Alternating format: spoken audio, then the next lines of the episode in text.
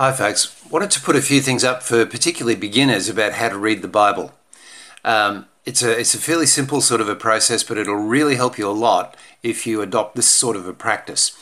Now the first thing is, pray before you hit the Bible.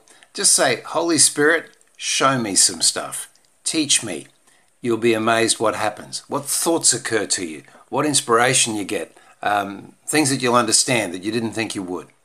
So that's the first thing, pray first. Just a short prayer, Holy Spirit, I'm going to read the Bible now. Please show me stuff. Then secondly, abandon the thought that you're going to try to read the entire Bible. Don't do that. You will. Over time you will.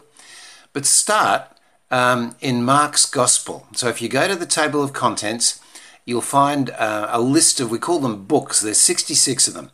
And these are the pieces that make up the Bible. There's all sorts of different literature there, but the Gospels are the stories about Jesus. Start there. That's far and away the best place to start, right at the heart of things. Mark's Gospel is the shortest, which makes it the obvious place to start. Only 16 chapters long. You can read the whole thing in about 45 minutes if you sit down and just read it. But don't do that either. Most Bibles, many Bibles, you'll find actually break up the text with some little headings. These are actually really helpful when you're getting started. Not so much because, you know, they're sort of headings, but because they break the story up into bite-sized pieces, and just each sub-story in the story of Mark is sort of identifiable. So just take one of those at a time. That's it. It might only be 5 to 10 verses. It might take you 3 minutes to read. That's plenty. What I want you to do is read it slowly, then read it again, slowly, then close your eyes and watch it like it was in a video. Imagine your way through it. Just listen to the voices. Imagine the street scene or the house or whatever it was. It doesn't matter that you don't know what a first century Palestinian house might look. Just use your imagination. I don't think that's going to affect you very much. What will affect you is as the Holy Spirit comes and you start to just notice things about the movement of the story. And so just watch it like a video. And then when you've done that, and this, by the way, this is not a long process. You're probably only about 5 to 7 minutes in by now. It's fairly quick. But then I want you to ask 5 questions. And I want you to get a piece of paper and a pen and write down the answers to each one.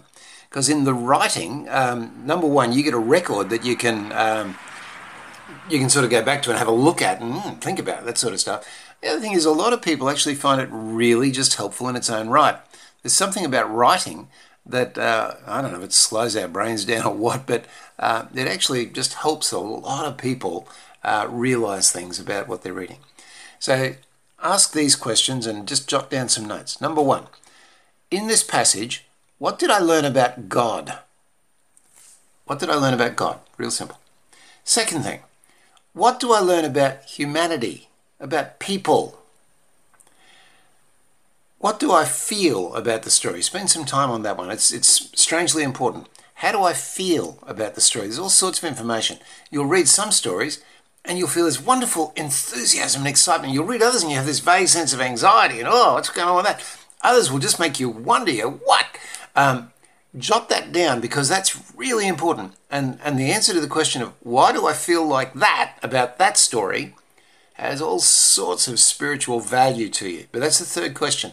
How do I feel about the story? And do make some notes, jot it down. It's a strangely important part of the whole thing. Fourth question. What does this teach me in my situation? And you'll be amazed at how specific some of that can be. I saw a guy once, he read a passage about Jesus casting a demon out of someone. The word authority was used. What grabbed him was authority. I'm no good at authority. What this teaches me is that I need to drive at the speed limit and turn up to work on time. Now, I'm trying to work out how you go from a first century deliverance miracle to I will drive at the speed limit and I will turn up to work on time. That's what happened. That's what it taught him. It's a good lesson. So just jot it down. It can be quite, sometimes it's really self-evident, just really, that's what it says. Other times it'll be something like that. And the last one, really important one, what do I need to obey as a result of this? What do I need to do or change or revise in my thinking? What do I believe about the world that this passage says is wrong? How is the world better than I thought it was? How is God better than I thought he was? How am I more a child of grace and hope than I thought I was?